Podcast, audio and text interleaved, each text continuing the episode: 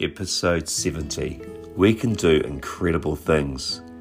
I've just watched the first of three episodes of a show on the Curiosity Stream channel. The show is looking at how we can take deliberate steps to improve our brain function. To many, there is a sense that we are born with a set limit of what we are capable of, and this is essentially our lot in life.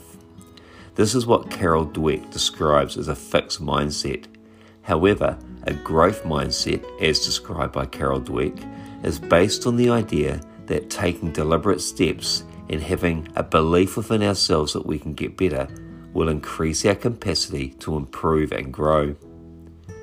The host of the show demonstrates this by learning how to remember the order of a randomly shuffled deck of cards. By implementing a system shared with him by a memory expert, the host is able to enter the World Memory Championships and do the activity against memory champions from around the world.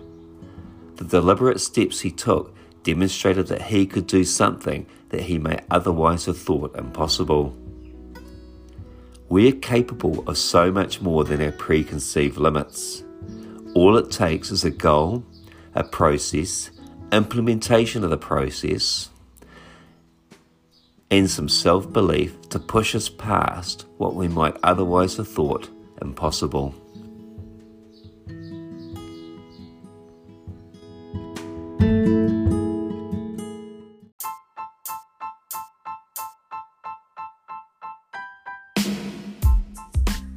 Kia ora. My name is Tim Nelson. I'm a school principal, district councillor, newspaper columnist, and author.